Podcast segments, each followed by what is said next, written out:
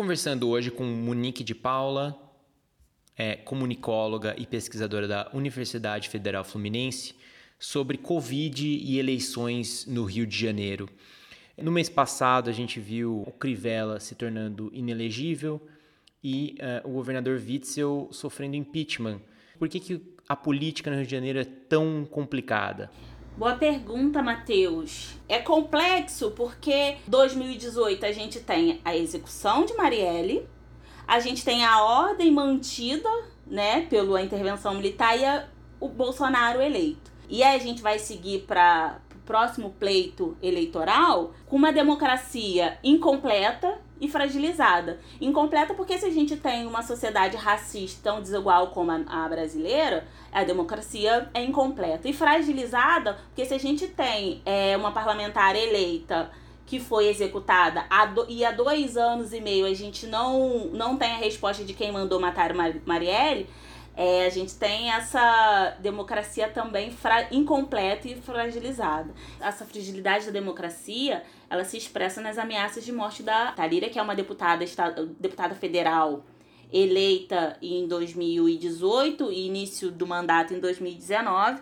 Ela precisa, ela em licença maternidade, precisa mudar a sua vida por conta das ameaças de morte, né? Então, é, desde 15 de agosto desse ano, Talíria volta a, a ter escolta da Polícia Legislativa por conta dessas ameaças de morte. É importante trazer um pouquinho de dados, porque a Talíria chega na Câmara com 107.317 votos. Rodrigo Maia, presidente da Câmara, foi eleito com 74 mil votos, 74.233 votos. Então a gente tem aí 107 mil versus 74 mil. E essas ameaças, elas, elas, elas ocorrem desde quando Talíria era vereadora de, é, por Niterói. Desde 2016, uma parlamentar no seu exercício é, político sendo ameaçada de morte. Ela recorre à ONU, ela recorre ao parlamento do Mercosul e tem uma moção aprovada em seu apoio, tem um, e promove um manifesto é, internacional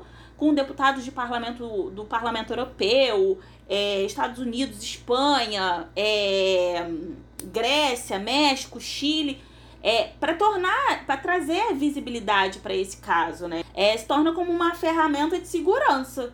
Né? E aí a gente entra no, no campo da pesquisa que eu venho conduzindo, que é os regimes de visibilidade expostos para as mulheres, para as parlamentares negras nessa esfera, na esfera política. Agora, Monique, você não acha que segurança parlamentar é um privilégio de poucos, principalmente no Brasil que tem tanta violência quanto contra o cidadão comum, você não acha que parlamentar ter uma segurança do Estado não é um, é, um privilégio?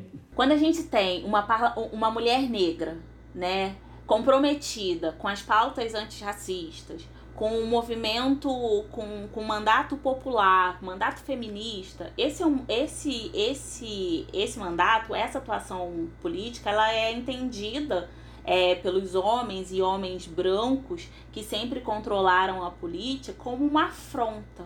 Ainda que a Talira receba a escolta, ela não recebeu nenhum nenhuma resposta do governo brasileiro quanto a essas ameaças. E a gente tem um caso doloroso e concreto de Marielle, sabe? Que foi executada no seu exercício, exercício político. Né? Então é gravíssimo o que ocorre, esse privilégio da escolta parlamentar, ela não é uma garantia para as mulheres negras. Como é que essa ameaça é comprovada no discurso a partir da, da narrativa da Talira ou até mesmo da mídia? Porque é uma questão muito séria né, que não tem muito, né, depois que acontece alguma coisa como como Marielle, existe muita comoção, mas por que que não há comoção? É da sua, da sua perspectiva de comunicóloga, é falta de provas? Como é que esse discurso se dá? É um projeto político, porque a gente tem é, denúncias que são levantadas pelo Disque Denúncia. Né? A gente tem ameaças que são levantadas pelo Disque Denúncia. A gente tem ameaças que são registradas, tem, tem boletim de ocorrência dessas ameaças, né? Então, É, é um projeto político, é um projeto político que não, que, que não quer esses corpos dentro do parlamento, dentro desse espaço de poder, disputando, disputando o orçamento da cidade, disputando o orçamento do país, né? Então, quando não se investiga, corrobora para que é, essa insegurança seja estabelecida, seja mantida.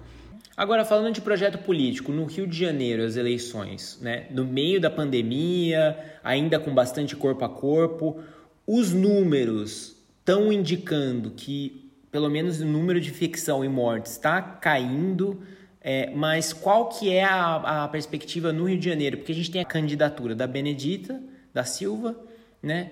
E a candidatura, uma outra candidata negra que é a Renata Souza. Como é que você está vendo a situação no Rio de Janeiro a partir dessa, é, desse cenário? Quando a gente fala das mulheres negras nesse campo é, político e na pandemia, esses desafios é, são intensificados, até porque a gente fala também da questão de orçamento, verba para campanha, né? Então, como é que se faz campanha com isolamento social, tendo que respeitar o isolamento social? Então, nesse sentido, as redes sociais ela acaba assumindo um papel nessas eleições. Sem romantizar as redes sociais, para além disso, a gente tem importantes articulações de, de movimentos é, dentro da institucionalidade e fora da institucionalidade. Um exemplo dessa mobilização, por exemplo, poderia ser o consórcio midiático para justamente aglomerar né, e agregar os dados que não são expostos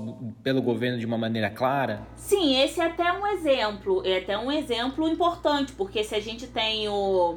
Se a gente não pode é, considerar os dados do Ministério da, da Saúde e se a gente não pode considerar os dados das, das secretarias de Estado e de município para fazer para contabilizar o número de casos e o número de, de de, de mortes por conta da Covid, o consórcio é um importante, uma importante articulação. Quando eu digo que não dá para contar, é porque a, a forma de contagem é alterada com, constantemente. Né? Eu não tenho o mesmo padrão desde o início da pandemia até agora. Então, se a gente não tem o mesmo padrão, não tem como eu, eu, eu, eu considerar esses dados, porque eles o, o, os parâmetros estão sempre sendo mudados em cada. são alterados em cada é, município, estado. A pressão que os movimentos, movimentos sociais fizeram para o STE e STF para pressionar a aprovação para essas eleições, proporcionalidade de verba de verba e tempo de TV para as candidaturas negras. Isso, isso é é um ganho muito muito importante para o movimento o movimento negro como é que o, o candidato os candidatos né, e candidatas é, serão eleitos se não são vistos se os seus projetos políticos não não chegam não chegam nas pessoas, né? Então, é, para isso precisa ter verba, para isso precisa ter visibilidade. A gente tem o Instituto Marielle Franco, né, com a agenda Marielle Franco para as eleições de 2020. A gente tem é, a Coalizão Negra por Direitos, o Movimento Mulheres Negras Decidem, ONG Educafro, movimentos que, que estão se organizando e articulando e pressionando também as instituições. A ONG Crioula, que né, com articulação junto com com a STF, né, entregando a carta, a carta contra o racismo. É, vamos precisar ver o resultado né, desse pleito eleitoral para a gente compreender com os dados o, o resultado de todas essas articulações, mandatos coletivos e mulheres negras é, como, como movimento coletivo, né, ainda que sejam campanhas é, individuais, mas como movimento coletivo, entendendo que a, estar na política é, também é essencial para a gente avançar com a nossa com a pauta antirracista, é, feminista, LGBT é, e popular.